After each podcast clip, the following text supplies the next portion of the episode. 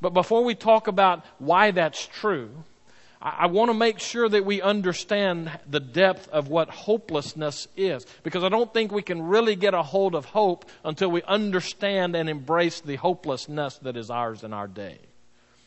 I would submit to you that hopelessness defined is a condition resulting from an acute sense of loss of power or control. One more time. Hopelessness is a condition that results from an acute sense of loss of power and control. In our lives, we face those times, whether financial or in relationships or in our health situations, and certainly in our spiritual lives, we face those times where we understand vividly that we are now totally out of control, and hopelessness invades our lives at that point. I'll give you an example out of my own life.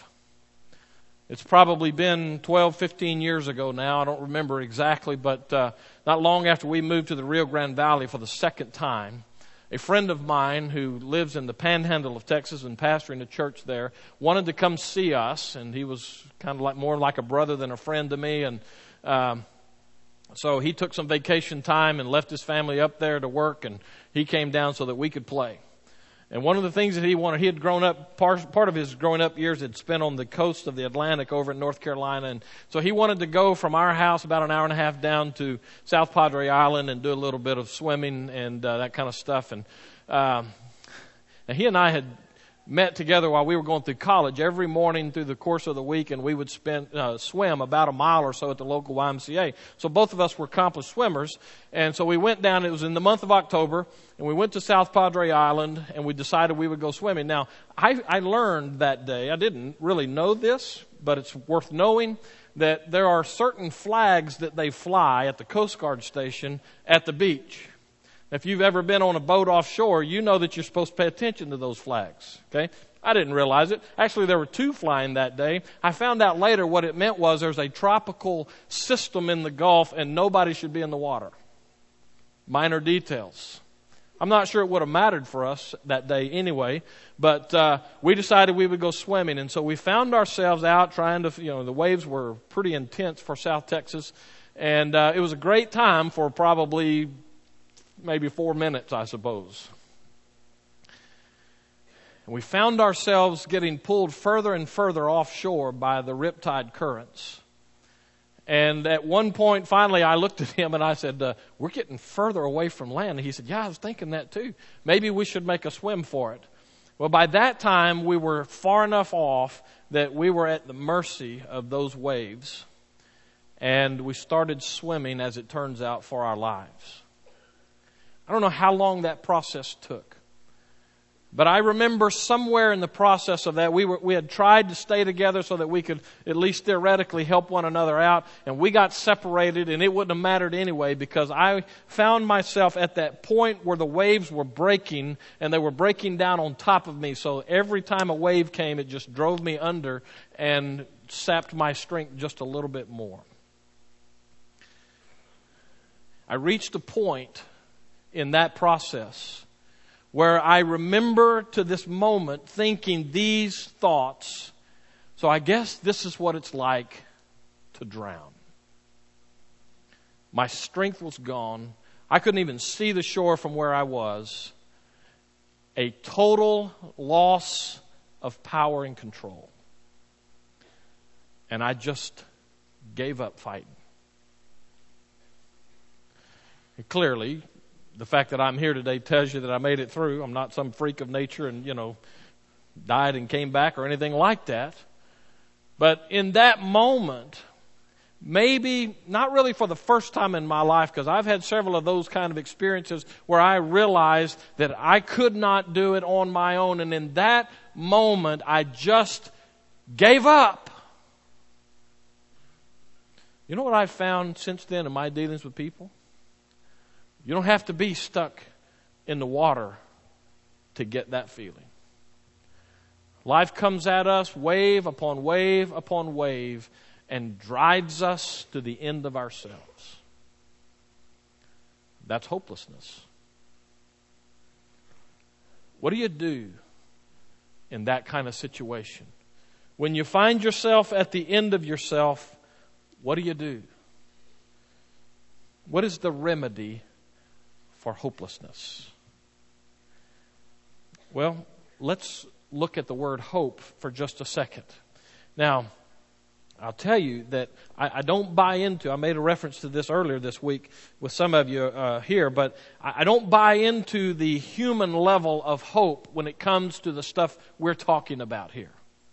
The human level of hope is really, we could define hope as most people use it, as wishful thinking. Many of you woke up this morning with great hopes of having a brand new Mercedes in your driveway. How'd that work out for you? Many of us went into this week with hopes that the Cowboys would make the playoffs. How's that working out for us? You see, hope, when it's reduced to the way we tend to use it, it's just a shot in the dark. It's wishful thinking. I hope that something happens that benefits me. When we come to talk about biblical hope, it is nothing even uh, resembling wishful thinking. Biblical hope, this is my definition for it. You'll hear it a lot as we go through the years together. Biblical hope is a confident assurance that is based on the revealed Word of God. Let me run that by you one more time. Biblical hope is not wishful thinking like, oh, I, in my best thinking, I just kind of wish this would happen. That's human hope. Biblical hope is because God said it, I'm sure that it's going to happen. Right. Confident assurance based on the revealed Word of God. Now that brings me to Christmas. No matter what it is in your life today, the economy that we face, the joblessness that's out there, the new elections that we have facing us, no matter what it is that triggers hopelessness for you, God has a word for us. And the Christmas word is a word of hope. Let's look at this passage today. Isaiah chapter nine. It's a famous passage at Christmas time, or at least two verses of it are. A few verses, maybe I should say. But I want to make sure that we get the setting for this and get it all in its proper context, because what Isaiah says to those people we call the children of Israel, he says through the centuries, and it reaches down to that time in the life of Israel and Rome, that first century, that birth in a manger of the one that we call Jesus. It is a message that I call the Christmas hope. The situation was critical for the children of Israel. This is the northern kingdom. And they were in a process of apostasy. They were walking away from God. They weren't really asking for what God had to say to them. In fact, they were ignoring what God had already said to them. So in that situation, God begins to institute judgment for them. And in the process of that judgment, He sends in these godless foreign countries, superpowers of their day, and they come in and they begin to put pressure on the children of Israel. And so the Assyrians come in, and with all kinds of problems that it creates for the children of Israel, the children of Israel now find themselves in a hopeless condition. What in the world are we going to do? And we actually, this passage starts, I'm going to read this part of it for you. It's not on the screen. But in chapter eight, verses nineteen, this is what God says to Isaiah to the rest of the people. It says, "And when they say to you, inquire of the mediums and the necromancers who chirp and mutter." Let me just stop and tell you what that says. What he's saying is, when the people who are full of hopelessness say, you need to go to a medium. In South Texas, we call them curanderas.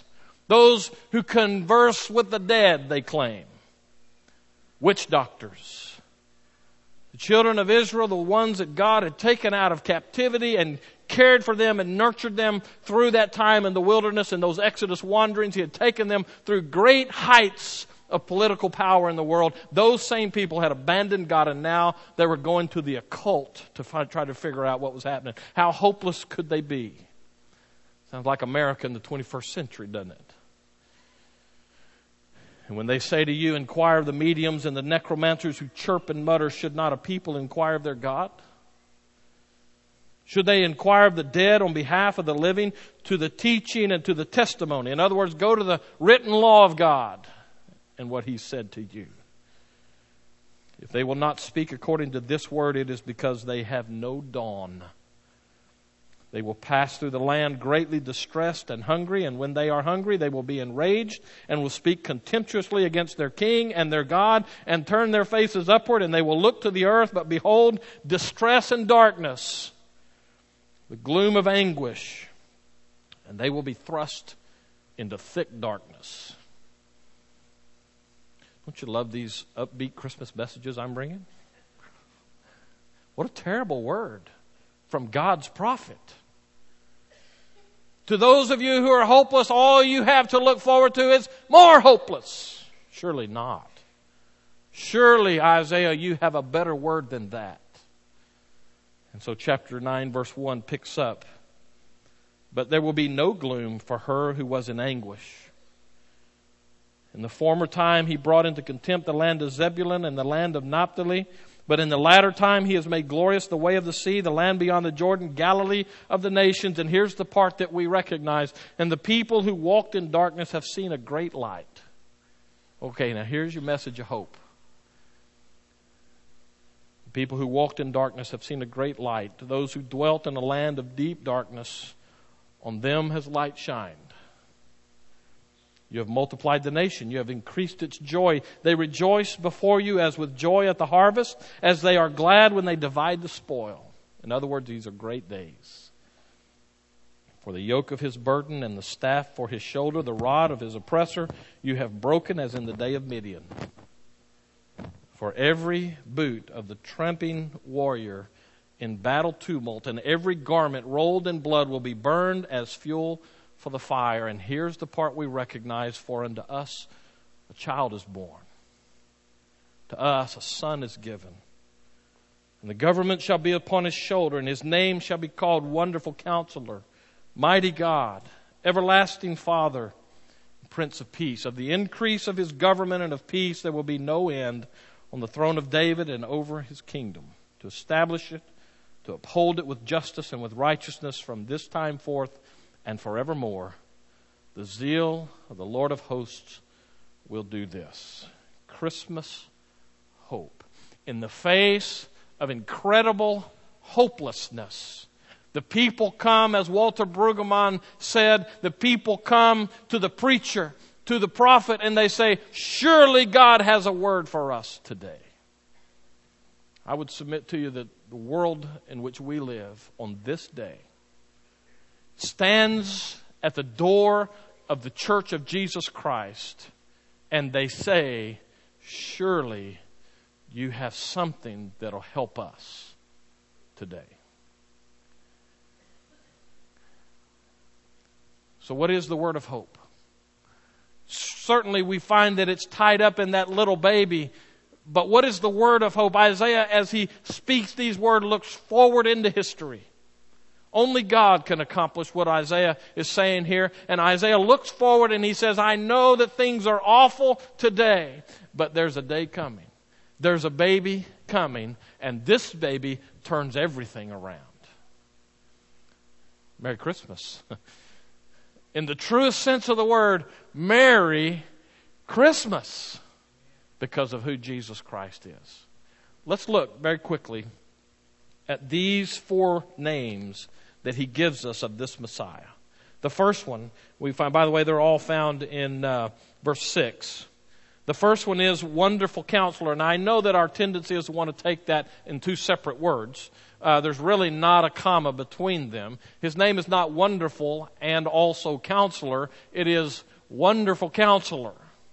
It's important that we see it that way, because the word wonderful actually is a Hebrew term that means supernatural. It's the closest thing we have in the Hebrew language of saying this thing is so far beyond us as people that it can only be God in a single kind of word statement. That's what he's saying. In other words, as he comes back and he talks to us about this child that is born, he says this child, as we've been talking about for several weeks, is no ordinary baby. He is wonderful, supernatural, divine in the truest sense of the word. And then he thrusts that word together with this other one called Counselor.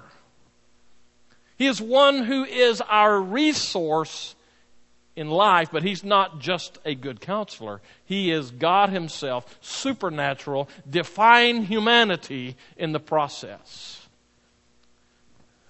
Wonderful counselor. You know, what I found through the years is that when people come to me in crises of life, and they get, we get all kinds, all different flavors of life, all different situations. People from time to time come to me and they say, okay, I have this situation. I need help with this. Much of what they need is perspective. Because when we get ra- uh, locked in and wrapped up in these things of life that take us beyond ourselves, all we tend to see is just the problem that's in front of us. I had a guy in my life who used to, a mentor of mine. Uh, okay, he was my dad. And uh, he used to say it this way. Uh, you know, most people find themselves in a rut, and they need to come and find a way out of the rut. But the problem with being in a rut is you can't get out of it. That's why we use the term stuck in a rut. He goes on to say that a rut is nothing other than a grave with both ends kicked out. You know what that means? It means you're going to die in that rut if you don't get out of it. So what I try to do with people when they come to me with situations like that is, but by the way, when you're down in there, all you can see is the earth that's on either side of you. You can't see out. Sometimes you can't even see that there's daylight. So I try to say to people, let's dig some holes in the side of this rut so you can climb out. Part of the process of that is the perspective that you need to see things accurately. That all catches what Isaiah says in this first name, Wonderful Counselor. Let me put it to you this way. You can go and watch a parade, and if you put a chair on the corner of a street, and the parade comes, and it's, let's say it's a parade that's three miles long. And you can sit there long enough, and you can see the entire parade. And you'll see that first line of people that come across, usually at least in deep South Texas, it was police cars and fire trucks with sirens going and making all kinds of noise. And that was a signal, here comes the parade. And you can sit on that corner and you can watch them come by, and their sound, you can hear it gets before it gets there, and then it finally kind of filters out of your hearing, and every little act that comes by, every component of that parade, you see every piece of it as it comes by, but you only see the piece. Let's take on the other hand that you want to watch this parade until you get in a helicopter and you go up to about twenty-five hundred feet. And from that vantage point, you can see the beginning of the parade. You can see the end of the parade. You can see all the stuff, even the people who come along behind the parade and clean up the mess. Now, which of those two perspectives do you think God has on your life? See, what happens with hopelessness is we get so locked in, and all we see is right now, and, and our fears of the unknown and our fears of the out of control of the future drive us to despair. That this wonderful counselor comes into our lives and he gives us perspective on the whole thing that is the parade of your life. And all you see is the dark day that is today, but God sees where you are ten years from now. He's not limited by time. He's as much there as he is here. That ought to blow your mind on Christmas Day. And so he knows exactly what you need today. Let me tell you, that's good news. This child, the one who brings hope, the one who turns everything around, is wonderful counselor. The supernatural one who gives us perspective on living. There's another one. Mighty God. It's an interesting uh, construction that Isaiah uses here. Literally, he takes the name, the Hebrew, one of the Hebrew names for God, which is El, E L, but he uses another term attached to it. So mighty God is not a bad uh, interpretation for us or translation for us, but we could literally translate this as God, the heroic one. I love that. Because I find in my life and in the lives of many other people, when we find ourselves eaten up with a lack of hope, we need a hero. I think Whitney Houston told us about that, didn't she? or was it Mariah Carey? Or no, it was Isaiah the prophet who said, this child, the one to us that is born, God, the heroic one. While I was working through, getting ready for this message, I was flashing back to my childhood and all of those superheroes of our day. Now, I know these days, I've got kids and I have a son who's a youth minister and he deals with that, and I talk to children all the time, and, you know, so I know that we have our superheroes of our day, Spider-Man and, you know, I guess Batman and those superheroes, but in our day it was Mighty Mouse. That just doesn't fit exactly, right? An underdog, that's right. Here I come to save the day. An underachieving dog. Really? Really? Is that all the help I have to look forward to, is a mouse and a dog? No. According to Isaiah the prophet, in the midst of my hopeless despair, God, the heroic one, comes to set straight the world. That's some baby in that manger, don't you think? Mighty God.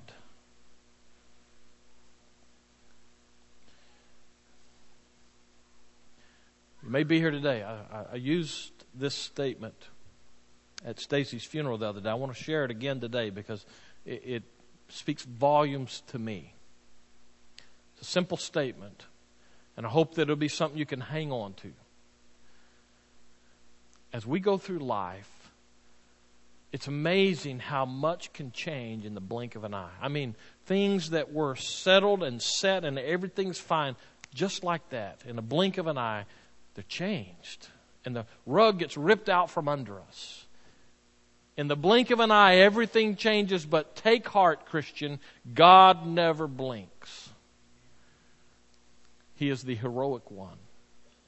And He steps into the chaos of our lives, and He says, I'm here. And things are different where the hero is.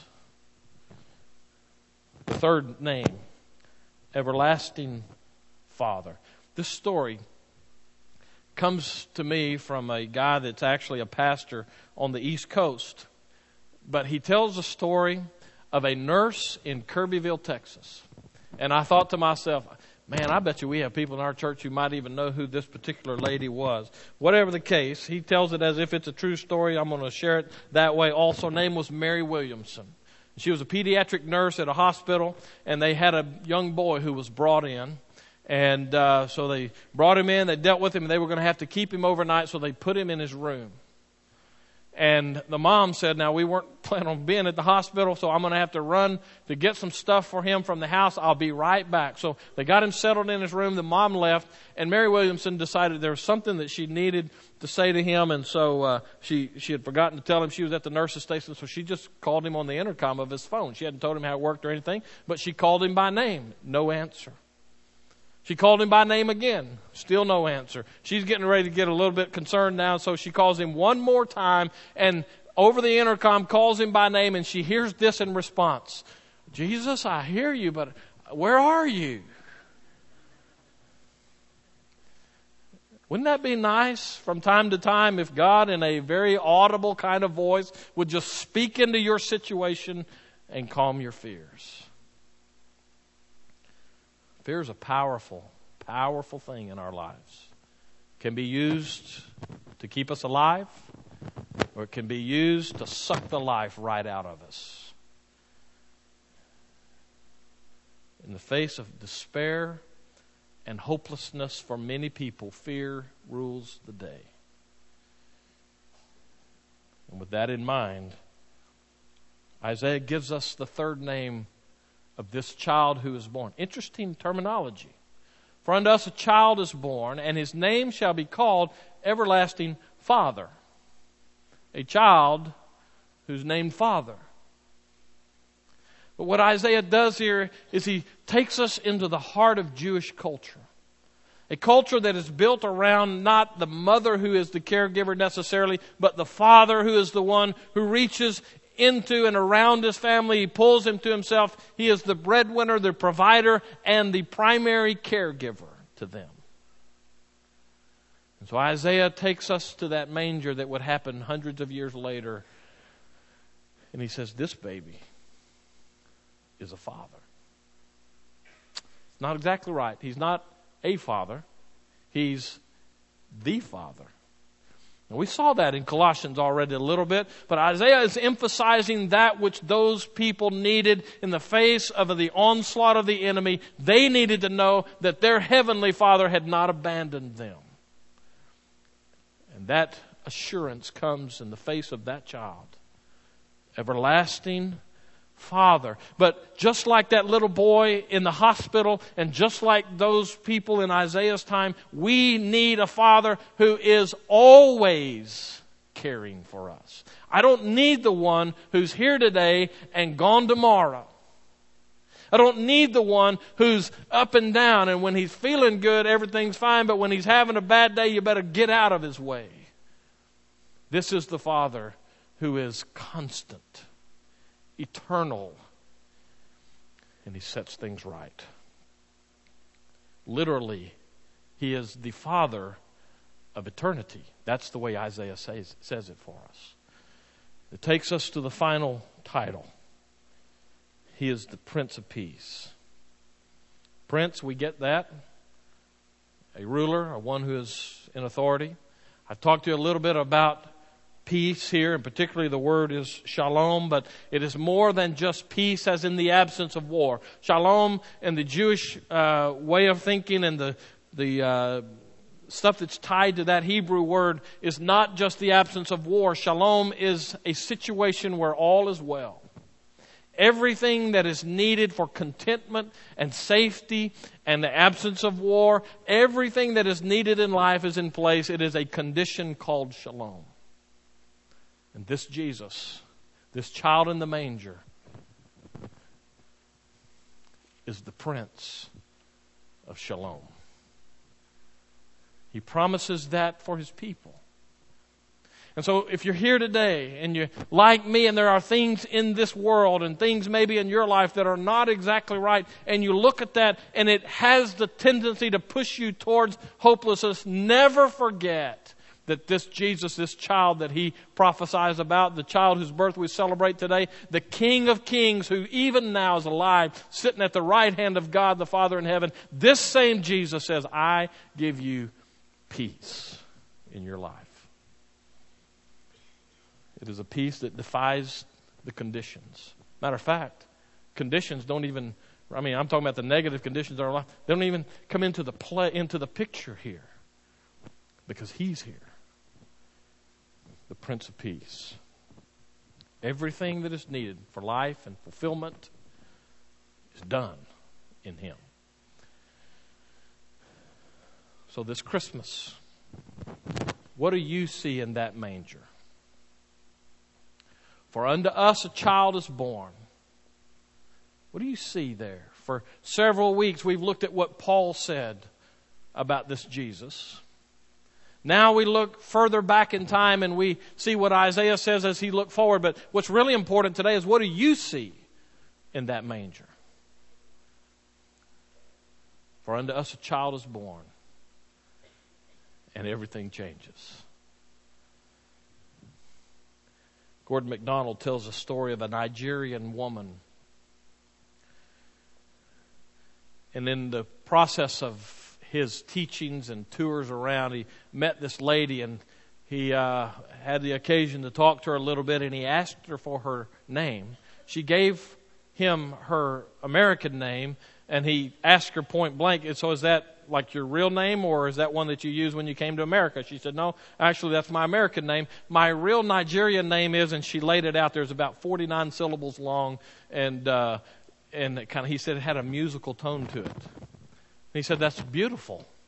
Uh, how did you get that name?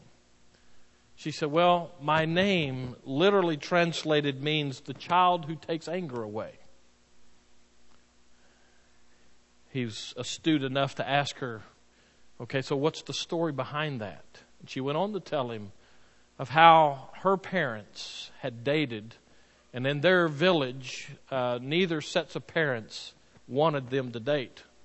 As a matter of fact, they didn't want them to see each other at all, and yet these two, guy and girl, spent time together to the point that they fell in love with one another, and they defied all of the scruples of their tribal society, and they got married anyway, and were immediately ostracized by both sets of parents.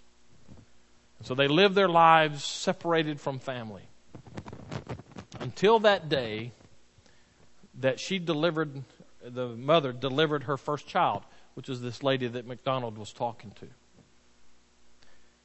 And when both sets of parents came to see this new baby, and she handed, the mother did, this girl to her father.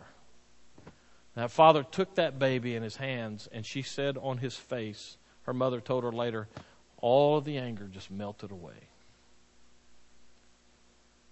And so the father, this girl's grandfather, named her the child who takes anger away. A living testimony to how the birth of a single child can change the situation. And MacDonald said as he heard those words, I thought to myself, well, that's a great story about who Jesus is, too. Because he is the child who takes anger away.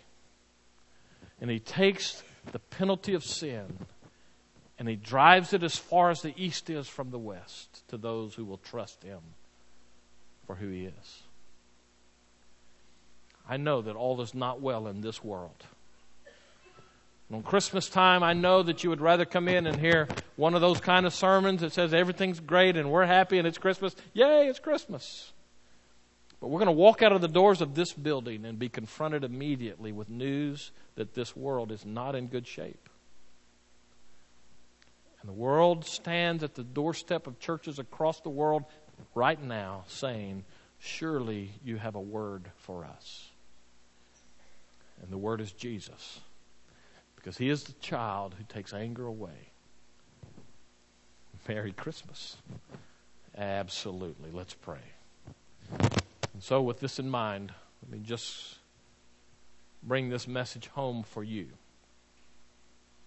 I want to invite you to a personal relationship with this same child.